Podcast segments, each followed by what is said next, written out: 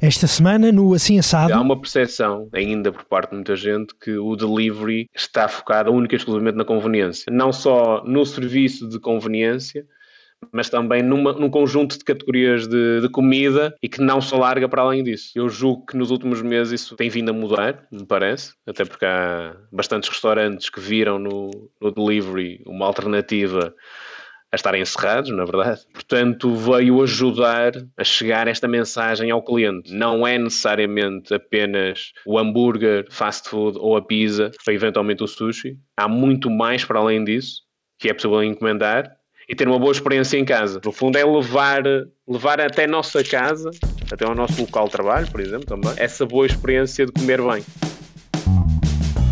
Rui Rocha Costa. Ele é um dos fundadores da plataforma de entrega de refeições caseiras Eat Tasty. Olá, sejam bem-vindos a mais um episódio do Assim Assado, o podcast de histórias gastronómicas. O meu nome é Bruno Martins e hoje vamos conhecer melhor o trabalho e a ideia que está por trás da plataforma Eat Tasty. Convidei para a conversa Rui Rocha Costa, ele é um dos fundadores desta empresa que arrancou em 2015, com o propósito, na altura, de levar comida caseira, refeições caseiras, a chamada comfort food, ao trabalho e ao trabalho dos clientes, neste caso. Isto porque sabemos bem as horas de almoço almoço tendem a ser horas de refeições rápidas, também um pouco em resposta ao sinal dos tempos. Mas será que tem que ser mesmo assim? E com as mudanças a que temos sido todos sujeitos nos últimos meses, as horas de almoço continuam a ser iguais? Continuamos a viver de forma apressada? São algumas questões para discutir hoje com o Rui Rocha Costa no episódio de hoje, desta semana, do Assim Assado, um episódio especial também à boleia do inquérito que a Eat Tasty levou a cabo precisamente nas últimas semanas para apurar eh, alterações de hábitos que estamos a atravessar. Os resultados hão de ser conhecidos oficialmente daqui a um par de dias, isto bem como, pelo que nos foi possível apurar, também algumas, de, algumas novidades de verão na carta da Eat Tasty. A Eat Tasty foi um dos muitos serviços que teve que alterar a forma de funcionamento devido à pandemia, uma empresa que mudou a sua operação Uh, também um pouco devido então às contingências do teletrabalho, as refeições que eram entregues em empresas passaram a ser entregues em casa e, eventualmente, em vez de ser uma pessoa, passaram a ser refeições para as famílias. São as ideias, os desafios e também os projetos para o futuro para escutar agora nesta conversa com Rui Rocha Costa, cofundador da Eat Taste. Assim assado.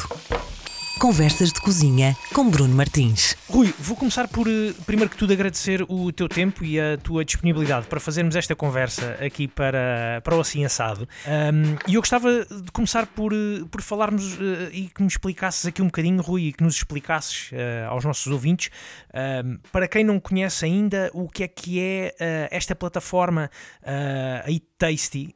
Um, é, é, é, um, é uma plataforma que já existia já há algum tempo, mas que uh, acabou por ter um suporte muito grande naquilo que, que é algo que se tornou muito importante nos últimos tempos, que é esta ideia das refeições entregues em casa, um, refeições elas também cuidadas e pensadas para a comodidade de quem está e de quem foi obrigado a ficar em casa. Mas gostava que fosses tu a explicar-nos um bocadinho o que é que é esta plataforma, o Eat Tasty, Rui.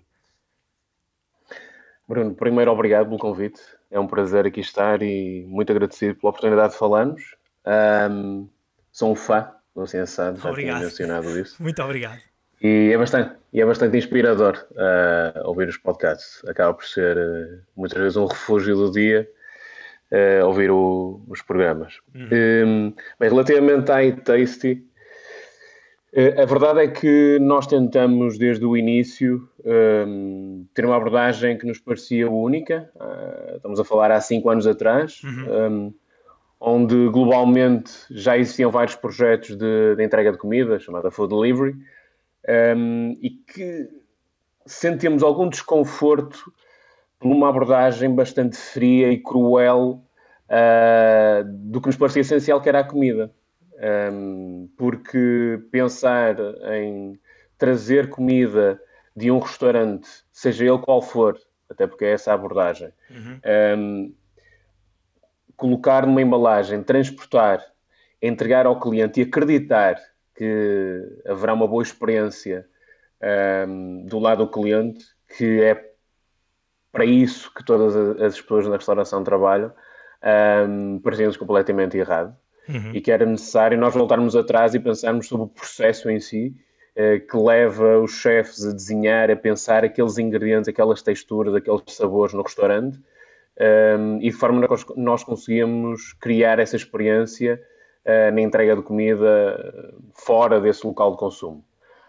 Um, confesso que, que isto em 2015, quando começamos a pensar no projeto, uhum. nós analisamos um pouco todo o mercado uh, e há bons e maus exemplos. Há, há, coisas que nós não queremos fazer e há outras que nos seguem como uma inspiração, quase uma North Star daquilo que nós estamos e queremos conceber no nosso projeto. Exato. Uh, que acaba por ser uma amálgama de muita coisa, né? de muitas inspirações que podem não estar relacionadas até com comida. Mas a verdade é que naquela altura, uma das maiores inspirações foi sem dúvida David Chang. David Chang em 2015, início de 2016, iniciou um projeto chamado Maple.com, uhum. em Nova York. Exato. Um, ele recusa-se a que os restaurantes dele tinham delivery, portanto o Momofuku não permitia a entrega de comida. Portanto, muitas plataformas tentaram, até de uma forma escondida, uh, levantar comida do Momofuku através de pessoas não identificadas, uhum. aproveitando-se de um hipotético serviço de takeaway o que o, que o David Chang uh, proibiu, e exatamente como o mesmo, o mesmo pressuposto, que é não vai funcionar uh, o serviço de entrega. A comida não vai ser, não vai ter a mesma experiência que eu, que eu concebo aqui no restaurante. E a sentado vai ficar diferente, é? o produto. Exatamente. E isso foi, esteve na base daquilo que era a nossa, que era a nossa ideia para a Eat Tasty. Era, no fundo, criar uma boa experiência para o cliente, valorizar uh, a comida. Então, se, que não se, nos parecia que estivesse a acontecer na altura. Se, se eu bem percebi, vocês, uma, da, uma das ideias orientadoras é, digamos assim, criar um serviço Uh, ao qual, por exemplo, o David Chang pudesse associar-se para entregar uh, com tranquilidade e com segurança e com confiança a comida do, Movo, do Momofuku em casa das pessoas. Era, essa uma, era esse o desafio, por exemplo? Era essa uma das ideias. não, não, se estivessem nos Estados não, Unidos, não, está... é? Exato, se estivessem nos Estados Unidos. Se estivéssemos nos Estados Unidos, eventualmente essa seria uma possibilidade. Obviamente que depois o Maple.com acaba por ser uma referência em muitas outras coisas, porque a experiência e o que eles dão a ver em termos tecnológicos era, foi extraordinário. Um, e ainda guardamos uh, muitos dessas, desse, desses dados, até porque o Maple.com entretanto desapareceu e temos guardado vídeos e print screens da aplicação e de, daquilo que foi a experiência que eles criaram. Mas há outro, há outro aspecto importante que nos levou também a criar e-taste, que é uma conjugação, como eu estava a dizer, uma conjugação de valores também eh, e de inspirações que nos levam a criar e-taste. E outra delas é algo chamado Dawawalas, que é um grupo de pessoas, cerca de 4 mil, 5 mil pessoas, que entregam comida há mais de 100 anos eh, em Mumbai. Uhum. Entregam toneladas de comida todos os dias em escritórios da cidade, uh, numa rede criada nessa altura, sem tecnologia e sem falhas. Essa eficiência de serviço, essa capacidade de, de levar a comida a muita gente, uh, foi algo também que nos impressionou. Eu mantenho no meu calendário o objetivo de lá ir ver aquilo funcionar porque é bastante inspirador e, e, é curioso porque vem de um filme romântico de 2014, que é uma história de uma cozinheira que confecciona em casa as refeições para um conjunto de clientes e, e há um dia que ela começa a receber na marmita, aquelas marmitas antigas metálicas, certo, certo, certo. um papel e algumas declarações de amor. Ela achava estranho porque aquilo não podia ser do cliente dela, e, portanto, a determinada altura houve um erro, uh, ou seja, estavam a entregar a refeição à pessoa errada e nasce dali uma relação de amor, etc., Exatamente. até eles se conhecerem. E isso foi, acaba por ser para nós essa eficiência de todo o processo de levar a comida uh, de casa, comfort food, uh, a pessoas que estão a trabalhar, também foi algo que, que nos inspirou bastante. E a conjugação desses dois levou-nos a que nós fizéssemos primeiro uma proximidade com empresas. Certo e, portanto, durante quatro anos uh, entregamos em escritórios, em locais de trabalho, durante a hora do almoço. Uh, e o que com a pandemia, com o Covid-19, veio uh, colocar-nos muitos outros desafios. Exatamente. Uh, eu, por exemplo, processo. lá está, eu, por exemplo, deixei de receber as minhas refeições da Eat Tasty no meu escritório, no meu local de trabalho e passei a recebê-las em casa. essa foi uma das mudanças do, do, dos últimos meses na Eat Tasty? Era algo que estava planeado ou pode-se dizer que pandemia obliges? Está, estava planeado, digamos que houve uma antecipação, uh, antecipou apenas aquilo que nós já tínhamos previsto uhum. inicialmente. Nós, nós sempre tivemos e quisemos ter uma relação muito próxima com o cliente final, uh, porque é aí que nós conseguimos medir de facto esta experiência que eu estava a referir inicialmente da, da comida que levamos ao cliente. Um, explicar antes um pouco é que nós começamos, também inspirado muito em Dao Aulas, começamos como um marketplace, ou seja, uma rede de cozinheiros amadores, Uhum. que era algo, confesso, Bruno, muita gente do setor uh, julgava impossível e dizer que nós éramos completamente doidos em estar a criar um, um serviço que dependia de cozinheiros de amadores. A verdade é que nós passamos vários processos de formação, criamos algo similar ao Masterchef, onde tínhamos formações, uh, entrevistámos mais de 70 pessoas em Lisboa, Uh, tivemos uma semana muito similar ao Masterchef full time com 21 pessoas. E isso ficou registado em vídeo também não, ou não? Isso também dava um bom, dava um bom show, dava um bom show.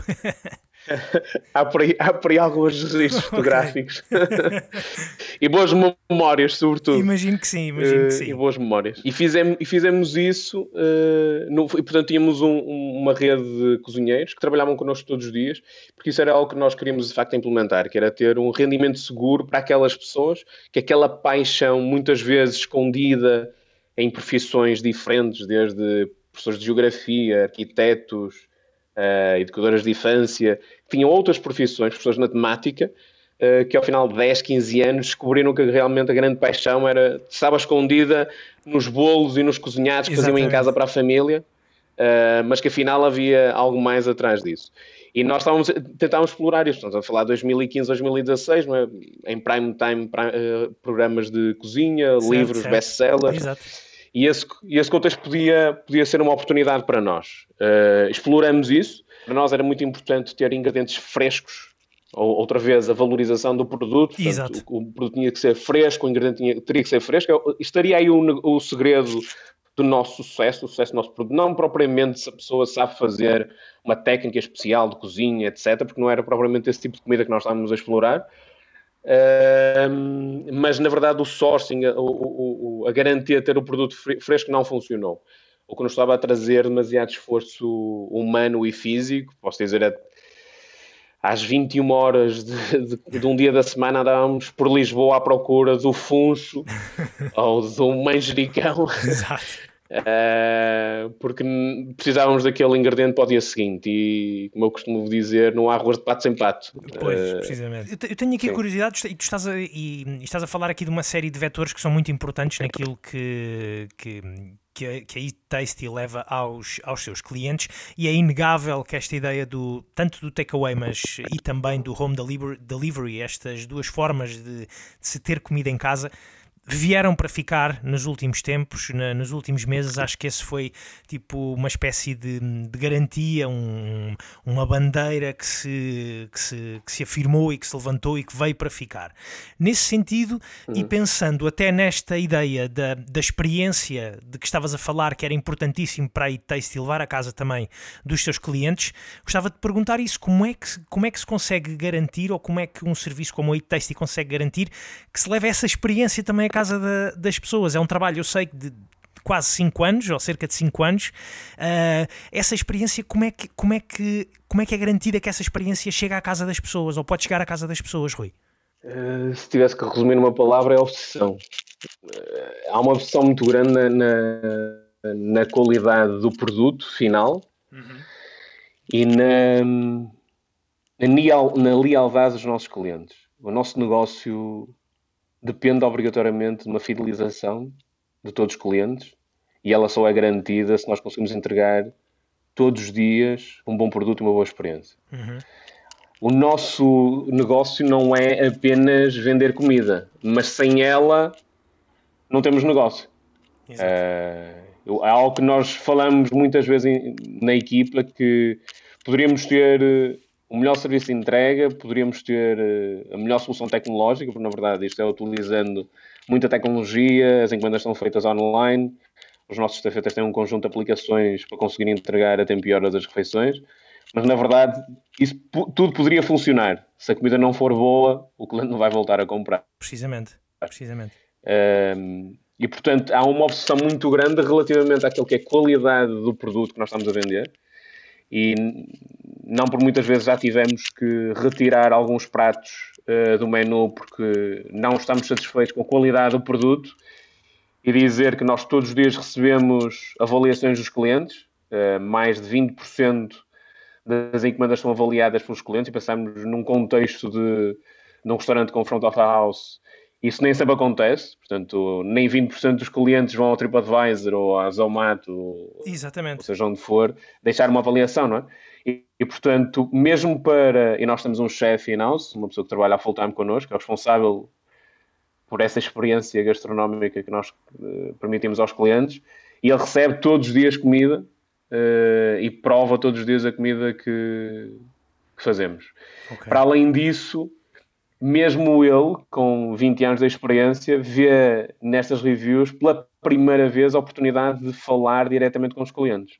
Ou seja, eh, num restaurante com muito serviço, dificilmente ele consegue falar com todos os clientes e pedir a opinião relativamente àquilo que está a entregar.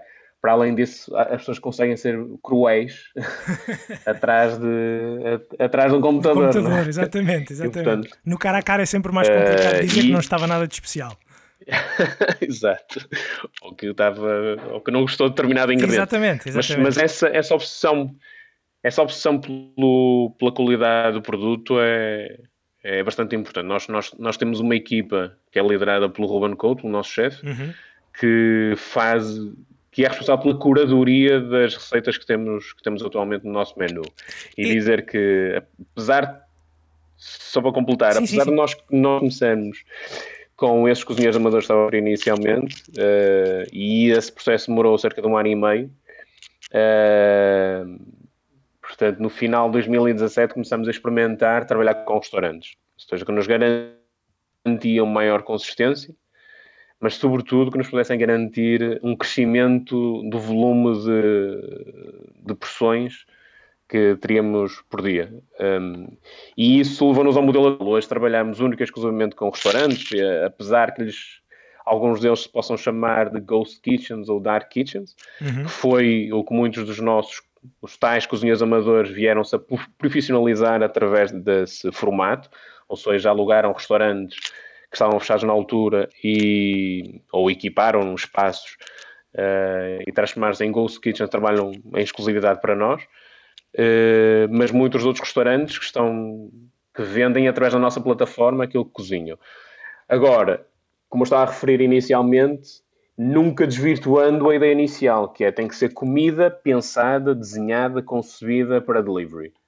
Uh, e isso significa muitas vezes ir a um restaurante e dizer isto não serve. Exatamente. Isto o... não encaixa no nosso menu, isto não funciona. O, o que é que encaixa? Uh, apesar de até pode estar à venda, podia estar à venda no Uber Eats ou Exato. noutra plataforma qualquer, mas no nosso contexto não é razoável meter aquilo, incluir esse prato, porque não acreditamos que vá ter uma boa experiência para o cliente. Consegues-nos explicar isso um bocadinho, esse, esse contexto? Que pratos é que tu, tu crês que são a, a, a cara da e-tasty que podem servir como essa uh, experiência fundamental para, para o cliente, Rui?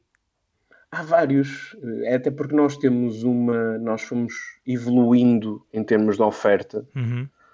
muito no que fomos ouvindo do lado dos clientes eh, e do feedback que recebemos, até porque nós temos uma relação muito próxima com o cliente. Nós temos clientes que estão connosco desde, desde o primeiro dia. Um, e o primeiro dia é 23 de março de 2016. Exato. Mas pratos, e fomos evoluindo em termos de oferta de, de várias receitas, que passam por, numa fase inicial, foi muito comfort food, uhum. comida de conforto, muito, uma relação muito próxima com a comida caseira, a comida da mãe, a comida de casa.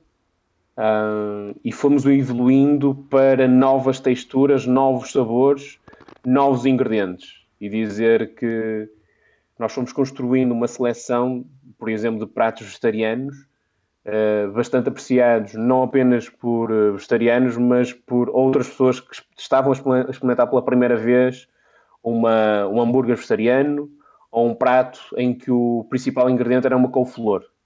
Hum. Um, e olhar para isso, alguém, um carnívoro que come Exato. maminha ou como um arroz de pato e pensar hoje vou pedir couve-flor. uh, estranho, onde é que está a proteína? Mas, mas isso foi é uma relação de confiança muito grande. Hoje vou experimentar, eventualmente não vai ser o prato que eu vou gostar mais, mas quero experimentar esta nova textura, este novo ingrediente.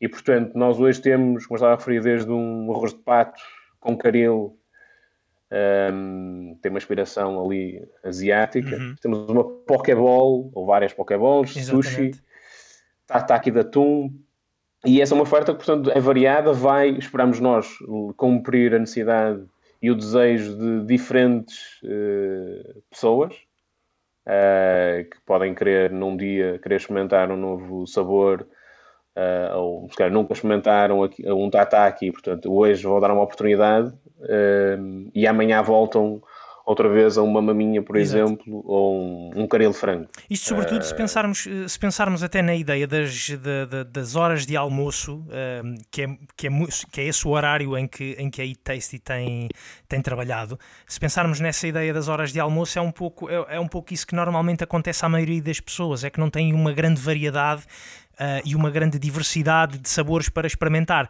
Foi também essa uma das ideias que esteve por trás da, da, da criação do vosso conceito, o de levar sabores novos e novas propostas uh, aos, aos vossos clientes para poderem sair um bocadinho também dessa, dessa rotina da hora do almoço. Sim, também de, de, dar essa oportunidade de experimentar novos sabores, exatamente, é de sair da monotonia, não é? da monotonia do, do almoço e, e, o que tem que ser, e a verdade, o que tem que ser até pode dar algum prazer. Uh, e pode ser um momento do dia em que afinal já estou à espera, está a chegar de almoço e hoje vou experimentar um novo prato ou vou ter um, um almoço confortável uhum. que me vai deixar, que me vai dar algum prazer. Uh, e aí, de facto, é importante nós olharmos para o serviço de delivery não apenas pela conveniência e a utilidade, a funcionalidade que tem, mas também pela oportunidade de dar algum prazer. Uhum. Um, e esse é um aspecto uma das, sim, ideias, sim. uma das ideias que eu tenho, Rui, é que nós, os portugueses, digamos assim, somos diferentes nesse aspecto comparando com, com, outros, eh, com outros povos que, que, se calhar fazem uma hora de almoço, ou para quem a hora de almoço se calhar não é assim tão importante como isso e podem efetivamente comer uma, uma sandes rápida, podem comer algo que seja de fácil digestão para depois poderem voltar para o trabalho. Uma das ideias que eu tenho é que nós, os portugueses, isto falando neste conceito muito, muito, muito genérico, obviamente, e muito vasto, eh, damos eh, algum valor eh, ao, ao sentar à mesa, mesmo à hora do almoço, mesmo naquela pausa para almoço, gostamos de comer bem, mesmo em dias de trabalho. Sim, é verdade. Mas o que o, o, sul da Europa tem esse hábito. Uhum. Um feliz hábito, digo. Acho que sim, eu também gosto.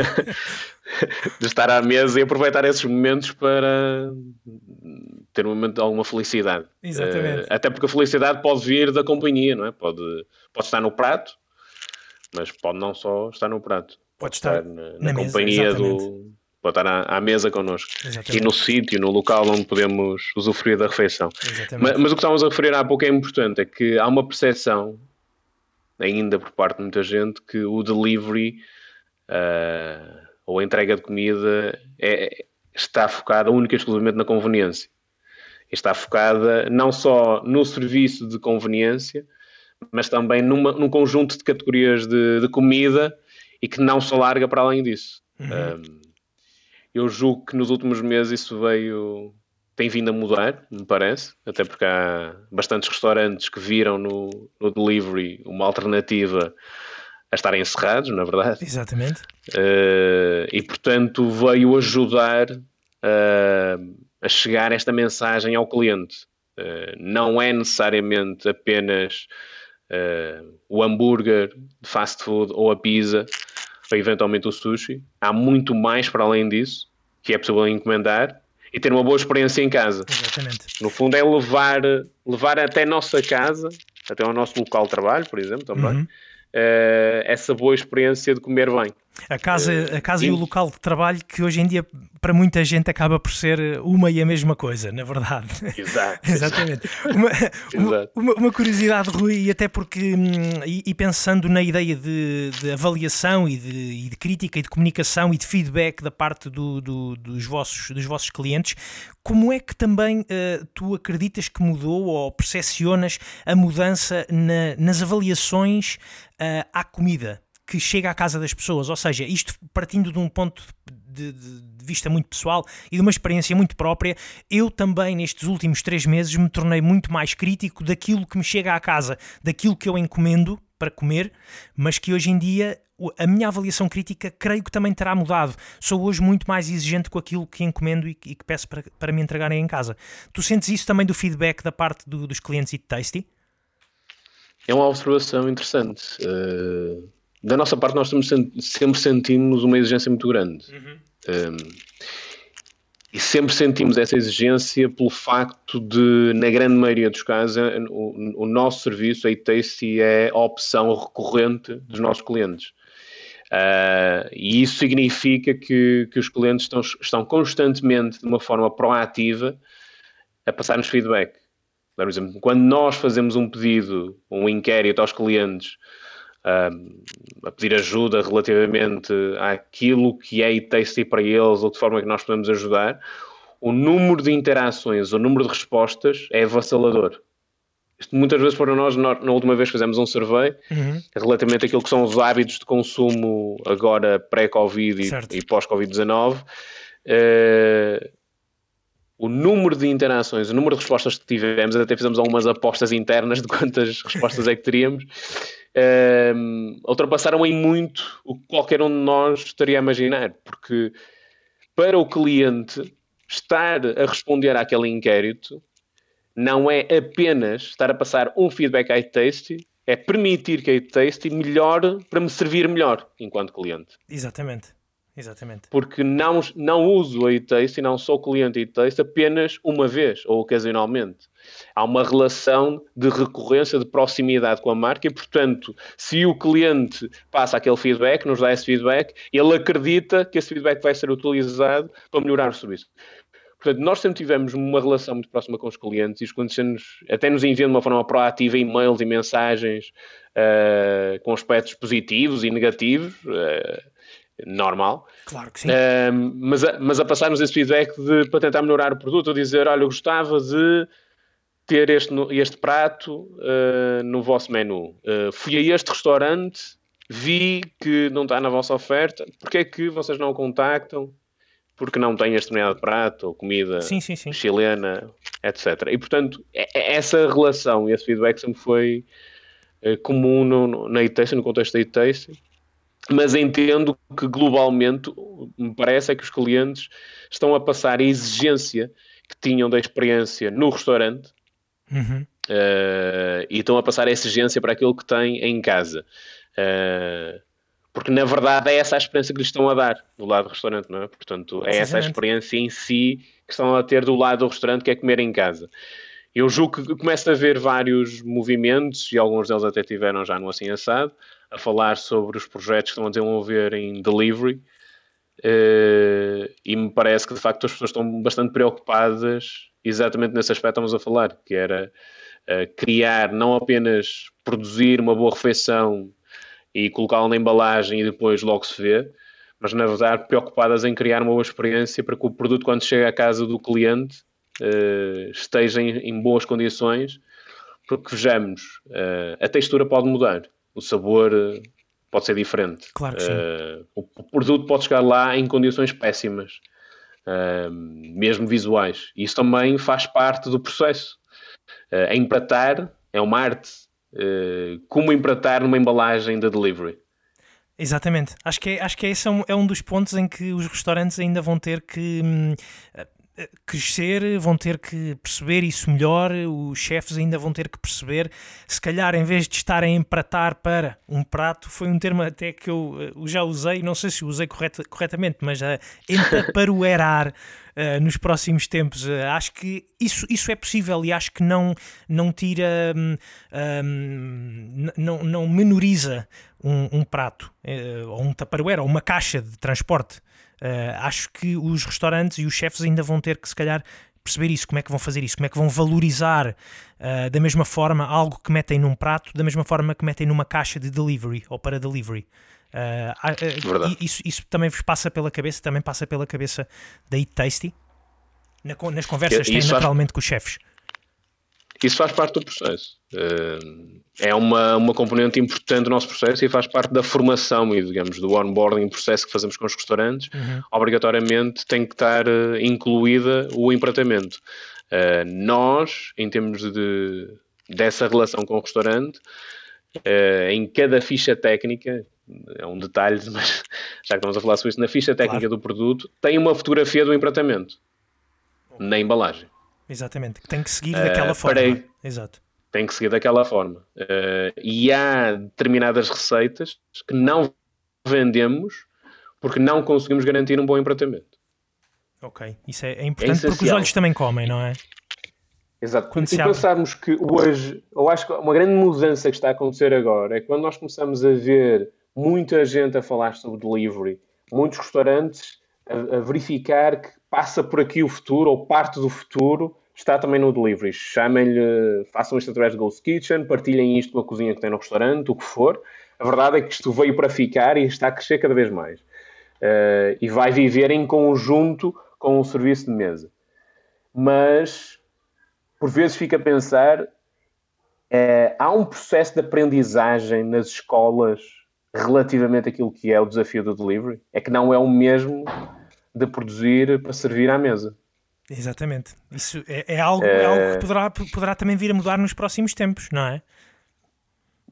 Me parece que sim.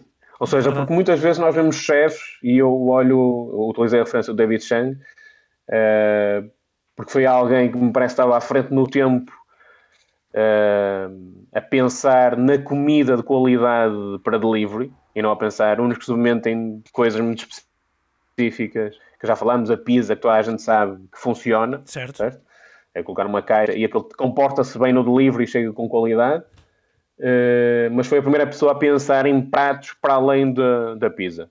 E, e, tentou várias vezes, tentou não só com o Apple.com como com o Ando Food.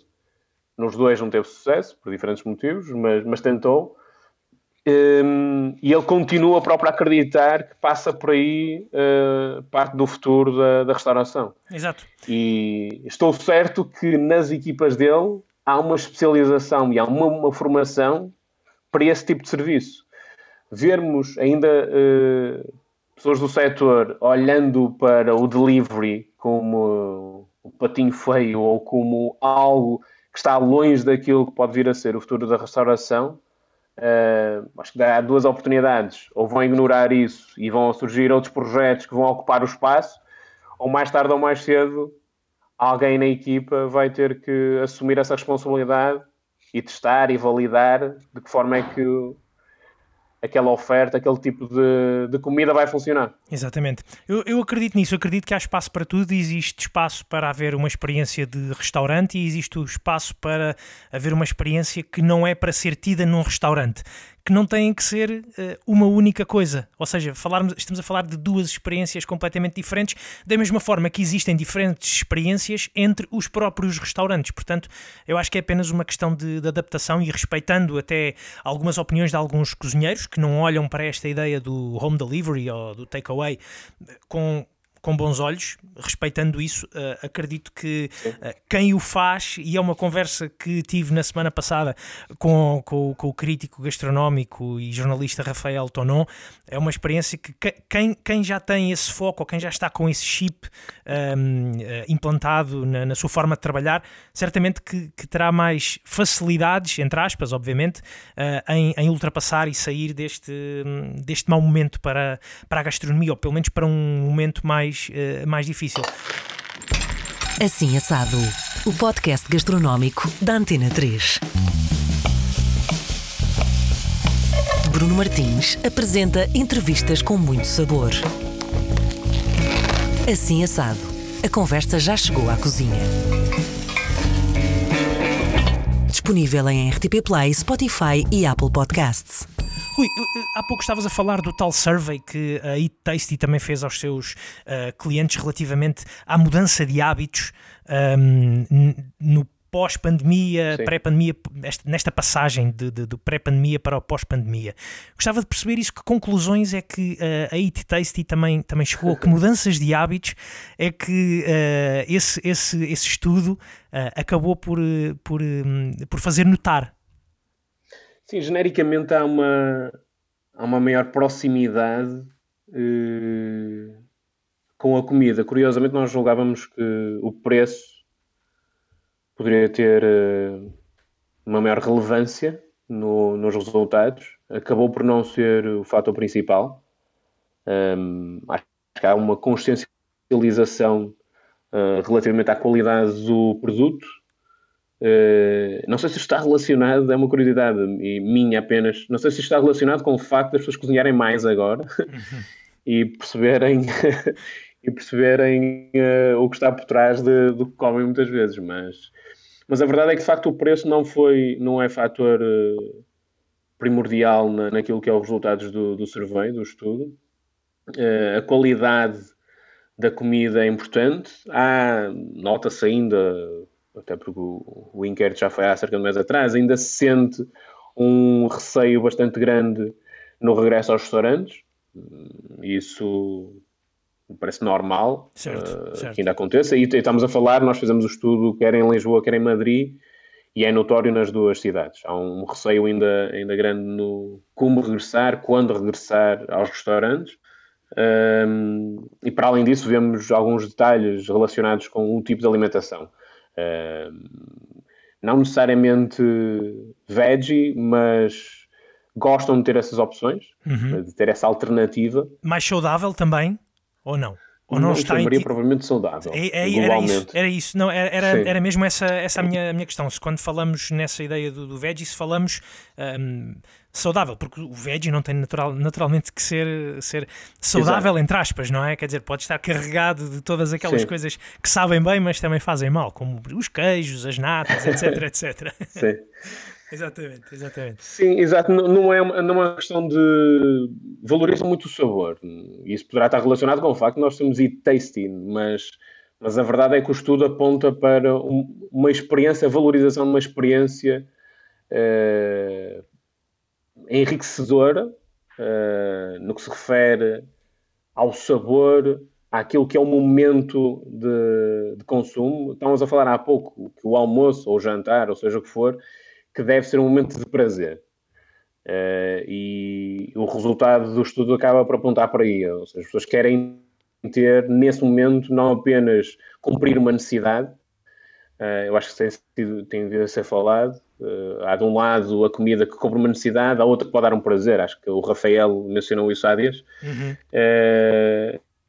e nós, nós estamos num, num desses, num, num, num, misto dos dois, não é? Nós temos clientes que que nos procuram para cumprir a necessidade e teremos outros clientes que nos procuram para ter uma experiência eh, enriquecedora e com sabor. Uh, e isso vai de encontro àquilo que estamos a falar há pouco, que é nós procuramos sempre ter uma, uh, uma opção variada, mas ter, sobretudo, novos sabores, novas texturas, ingredientes que eventualmente o nosso cliente ainda não experimentou. Uhum. Uh, e pode ter aqui a primeira vez que vai experimentar Uh, dar um exemplo do menu de hoje, mas por exemplo, um pocket, um pocket de salmão com maionese de wasabi. Uhum. Uh, e portanto, para alguns, eventualmente, é uma oportunidade de experimentar este tipo de prato e, e ficar com uma opinião relativamente àquilo que é o futuro desta experiência. E olha, não vou experimentar, já experimentei na Taste, uh, ok, agradável, mas não é o prato que eu gosto mais. Exatamente. Uh, ou então descobriu que afinal até gosta do wasabi. Uh, Uh, o, o Pokéball, afinal, até é bom. Exato. Uh, e essa experiência, essa relação com a comida, de experimentação, de, de, de procurar também algumas tendências uh, no mercado, é algo que nos, que nos motiva e o que nos faz também a construir um menu que acaba por ser apelativo todos os dias. É? Portanto, que eu possa, o cliente possa ir ao nosso site, ao nosso serviço, encontrar sempre uma alternativa que, que o vai entusiasmar, para além da necessidade que vai cumprir. Exatamente. Eh, eu tenho, tenho, aqui uma outra, uma outra curiosidade. Quando nós falamos na, no serviço da Eat Taste, e obviamente que falamos muito no serviço da hora de almoço, uh, e, é, e, é, muito para aí que a Eat Tasty uh, aponta o, o, seu serviço. Só que se calhar esta ideia de, de virmos uh, trabalhar para casa ou de haver agora muito mais pessoas a trabalhar em casa que muito provavelmente até uh, podem ter descoberto essas possibilidades do teletrabalho, se calhar também lhe lhes altera um bocadinho essa ideia do que é a hora de almoço, seja porque estão em família, seja porque acordaram mais tarde e começaram a trabalhar mais tarde uh, e a hora de almoço acaba por ser também ela mais tarde, ou vice-versa, acordaram mais cedo e a hora de almoço vai ter que ser naturalmente mais cedo. há muita gente gente a trabalhar também à noite, agora uh, em casa, e se calhar em vez de fazerem um serviço de hora de almoço, precisam de um serviço à hora de jantar. A minha pergunta é, e é um bocado a minha curiosidade jornalística aqui a, a tentar puxar um bocadinho por ti, pela perceber o que é que nos podes adentrar sobre isso. As horas de serviço do Eat Tasty uh, também achas que podem vir a, a mudar? Uh, pode ser uma forma de fazer crescer a oferta da, da vossa empresa? Sim, pode vir a, a mudar ou a aumentar, não é? Hum, sim, nós temos muitos clientes que, que, já nos questionam quando é que de facto nós vamos começar a entregar eh, a hora de jantar. Exato. Um, isso, isso, isso, está diretamente relacionado com, com questões operacionais, de eficiência do negócio. Um, na verdade, nós conseguimos ter uma eficiência durante a hora do almoço que nos tem permitido crescer e permite-nos também largar o serviço a Madrid e brevemente a novas cidades, assim espero. Que no jantar, para, para nós, uh, traz-nos alguns desafios diferentes uh, e que nós estamos a trabalhar por forma uh, brevemente, espero, podemos vir também a ter serviço à hora de jantar. Uhum. Um serviço de jantar seria um menu, imaginarias uh, na tua cabeça, obviamente, uh, um, um, menu diferente para uma hora de almoço e para uma hora de jantar, ou seja, pratos eh, especificamente. Eu não estou a dizer, não estou a dizer eh, aquilo que serve ao almoço não se serve ao jantar, mas por ser o jantar é, é um outro, um, digamos, é uma outra experiência que se quer oferecer ao cliente? É uma boa pergunta. Não sei se sou, não sei se sou capaz, nesta altura, neste dia, cometer a inconfidência okay. de dizer o que é que nós estamos a trabalhar. mas, mas. Aceito um sim ou deixo, não mas deixo um talvez, mas um deixo talvez, a, uma referência, até porque uh, eu, julgo que nós, nós, vivemos de estímulos, muitos estímulos externos, também internos, mas muitos estímulos externos. Uh, e o Sweet Green é também para nós uma grande referência uh, na rede norte-americana, uhum. que com o Covid fechou as lojas e teve que se reinventar.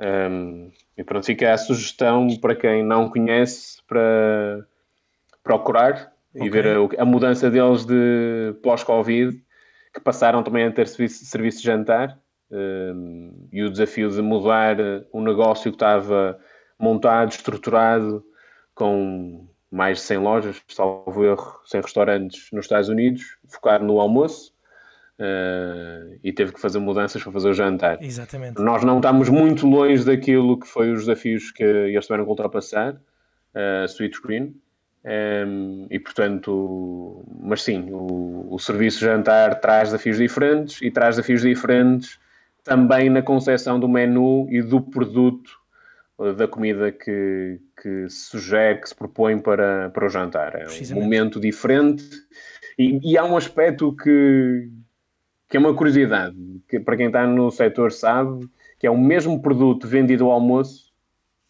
uh, e vendido ao jantar, é mais caro ao jantar, ou é vendido a um valor superior. Um, eh, isto significa que o cliente está disposto a pagar mais. Mas o produto, em bom rigor, há de ser o mesmo. O custo, todo o custo relacionado em produzir, em servir, etc., é exatamente o mesmo. Por algum motivo, o cliente está disposto a pagar mais por, uh, pelo serviço de jantar do serviço de almoço. Isso é uma desvalorização que nós vemos do momento do almoço, que é uma, uma, da, uma das nossas lutas. É tentar demonstrar aquilo que estamos a falar ao início, não é? demonstrar que no almoço é possível comer bem, ter prazer uh, e pode ser de facto uma boa experiência, um bom momento.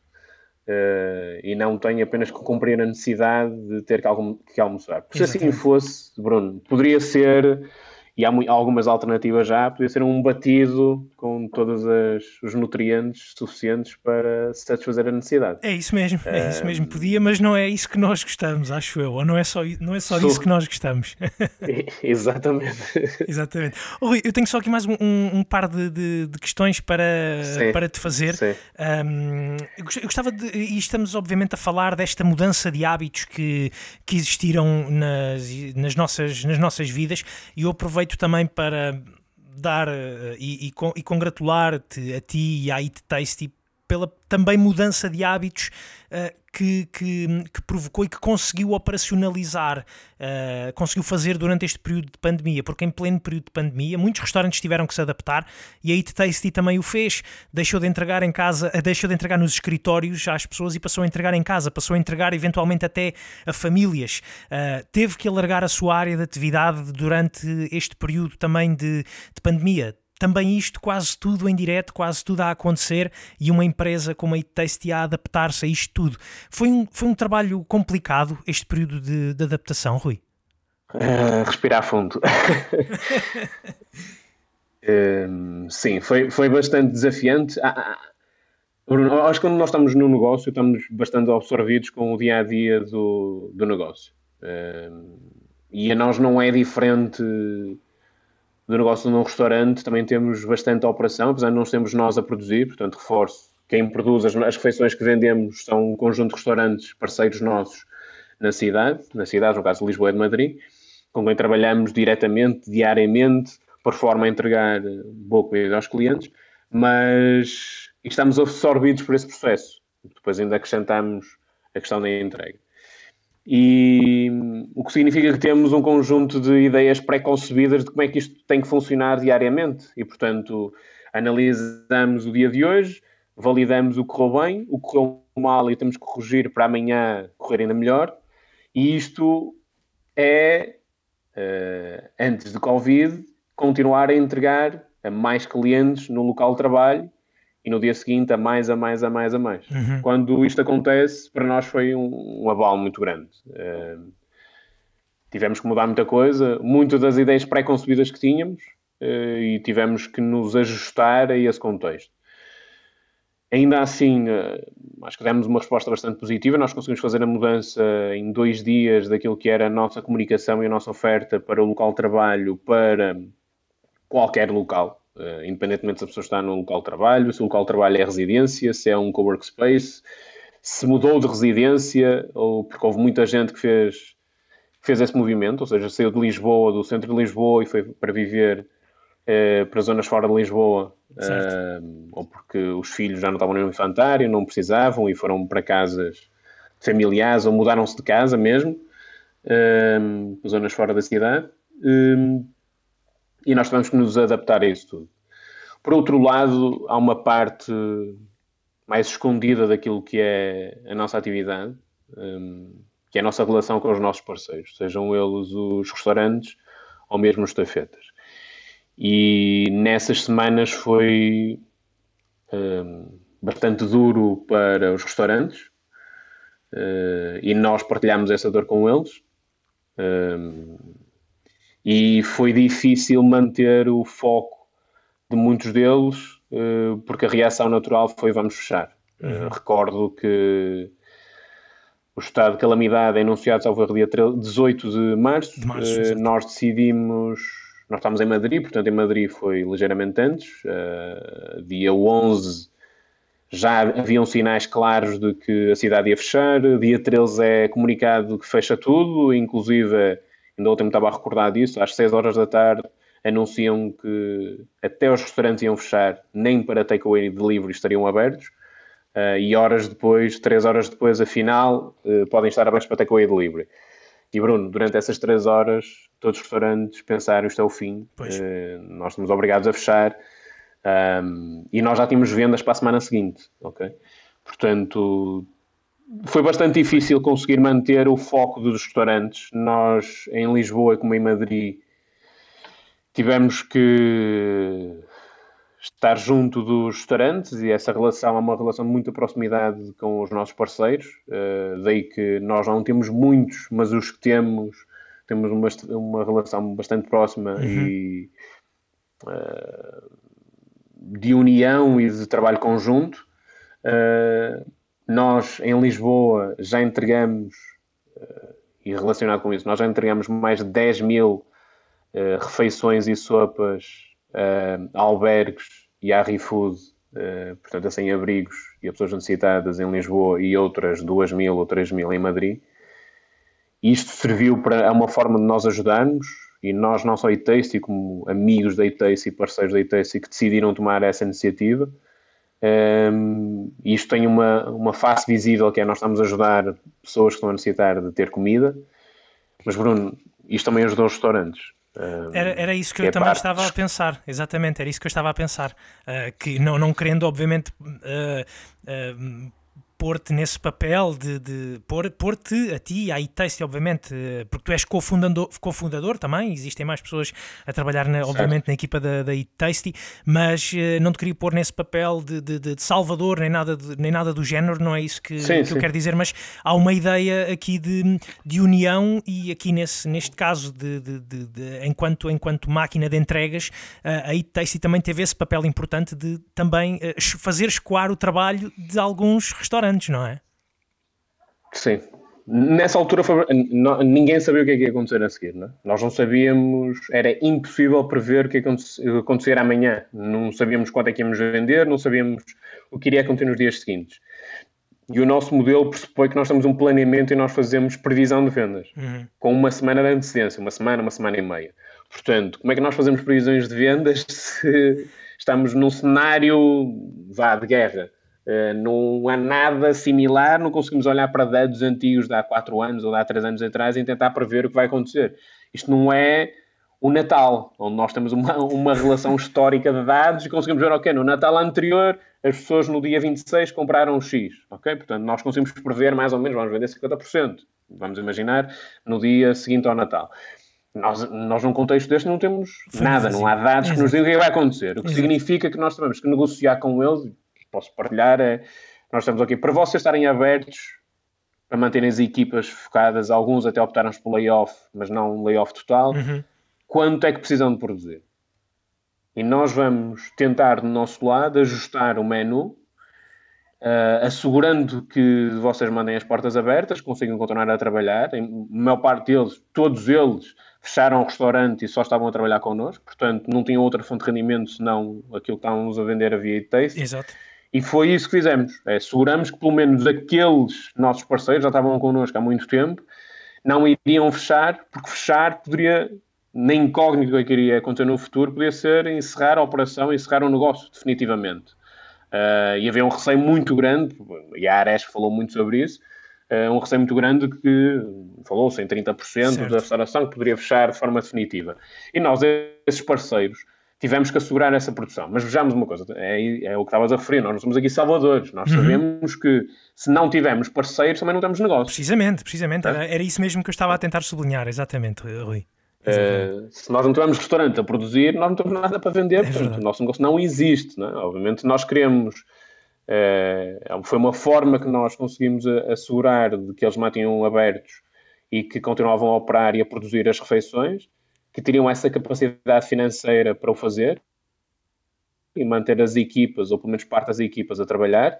Eh, e recordo-me que grande parte deles entrou em layoff. As Ghost Kitchens não precisaram, porque continuaram a ter a operação a funcionar, baixaram quantidades. Nós tivemos, vendemos menos e, portanto, tivemos que reajustar o planeamento.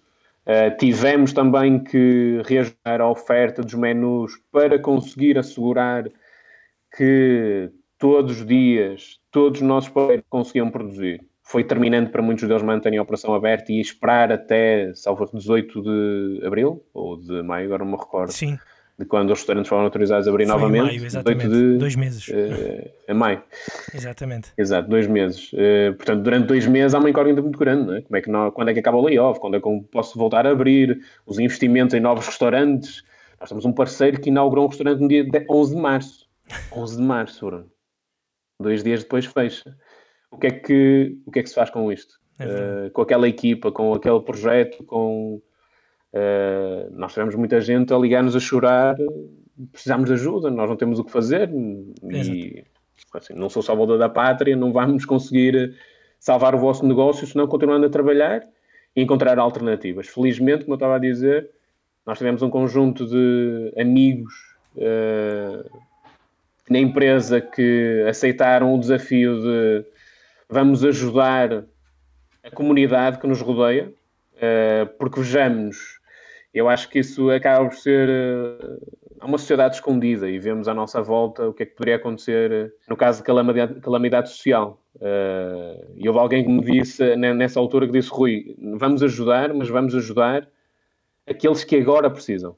Exato. E quem agora precisa, nomeadamente os sem-abrigo, não tem rendimento que tinham antes de, desta calamidade, eh, porque vivem, muitos deles, de o que sobra dos restaurantes, vivem de eventualmente arrumar carros e já não há carros para arrumar. Precisamente. Vivem de alguns de alguma coisa que fazem na rua, uh, artes, música, pintura, o que for. Isso acabou, não há. Essa gente vive agora do quê? Não tem, não tem rendimento, portanto mais tarde ou mais cedo vão estar na rua. Uh, e uh, acho que a Câmara Municipal de Lisboa respondeu muito rapidamente, criando mais albergues e precisaram dessa ajuda. Uh, e nós, nós não estou a trazer um mérito a e nós somos um conjunto de pessoas, não é? Exato.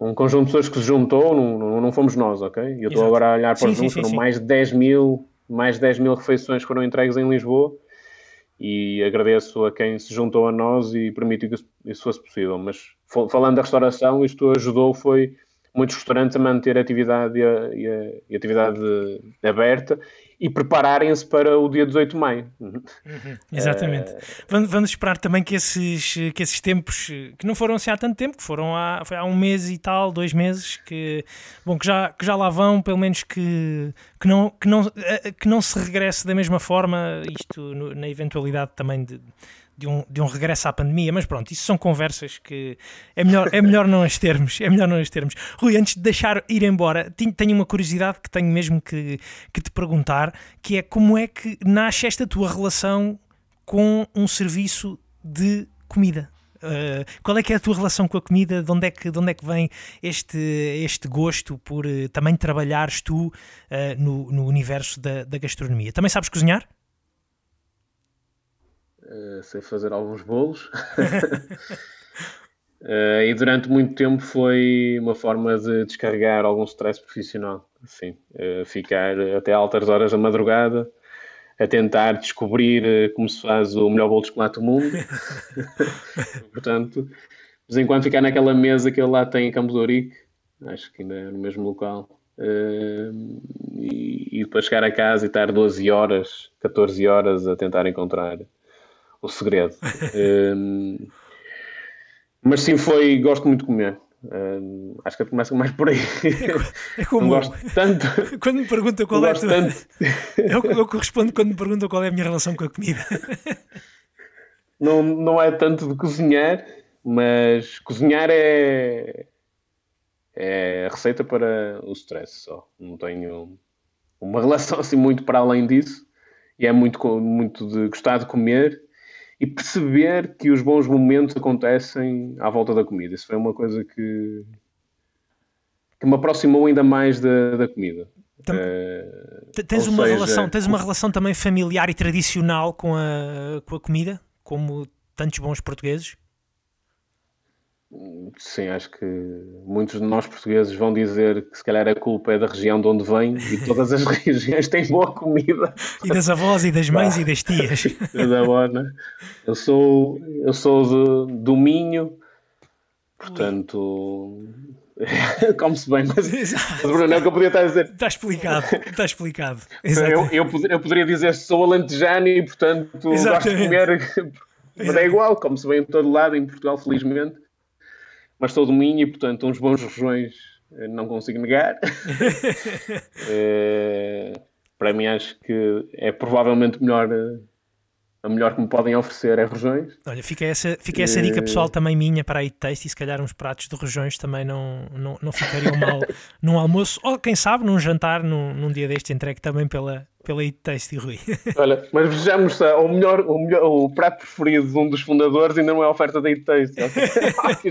Só para verem, exatamente, exatamente. não consegui mover influências para isso acontecer. Bom, mas já mas somos é dois, já somos dois. És tu, já somos dois a pedir, és tu e sou eu aqui também, portanto Pronto. se calhar fica essa nota dos rojões. Fiquem é atentos ao menu é. do Eat Taste e se calhar é, é mesmo melhor. Rui. Sim, uh... Mas sou fã, sou fã de bom comer, mas para além de bom comer, de de tudo o que está à volta da, da comida e desse momento de felicidade, os sorrisos, não é? Exatamente. aquela fotografia de pessoas estarem a comer e estarem a sorrir. É verdade. É é verdade, é mesmo isso. É uma, é uma bela. É uma bela é essa a relação. É uma bela lembrança que, que fica então aqui para, para o final da, da nossa conversa. Uma conversa também com muitos sorrisos, também porque estivemos a falar de, de comida, portanto é natural uh, que, que, que, os sorrisos se façam sentir também aí nas vossas escutas aqui do podcast Assim Assado. Rui, foi um prazer enorme falar contigo. Muito obrigado pela tua disponibilidade. Votos de muitas felicidades para o Eat Tasty. Obrigado, Bruno. Até breve. Até breve. Obrigado, Rui. Foi a conversa com o Rui Rocha Costa da plataforma Eat Tasty a deixar-nos as perspectivas também para o futuro da empresa. Mais uma vez, obrigado pelo tempo e também pela disponibilidade. Deixo também este alerta, este lembrete. Fiquem atentos às redes sociais da Eat Tasty para perceber melhor os resultados deste estudo à volta das mudanças de hábitos nas nossas vidas, nos nossos eh, horários também e naquilo que se valoriza mais ou menos naquilo que nos vai chegando às nossas mesas. Foi o episódio desta semana. Obrigado por terem ficado também até ao fim. Espero que tenham gostado. Não se esqueçam de subscrever o podcast Assim Assado no Spotify, nos Apple Podcasts ou então na aplicação da RTP Play. Sigam-nos também nas redes sociais porque nós voltamos em breve com mais um episódio, mais uma conversa, mais histórias para se descobrir. Até lá, um abraço e fiquem bem.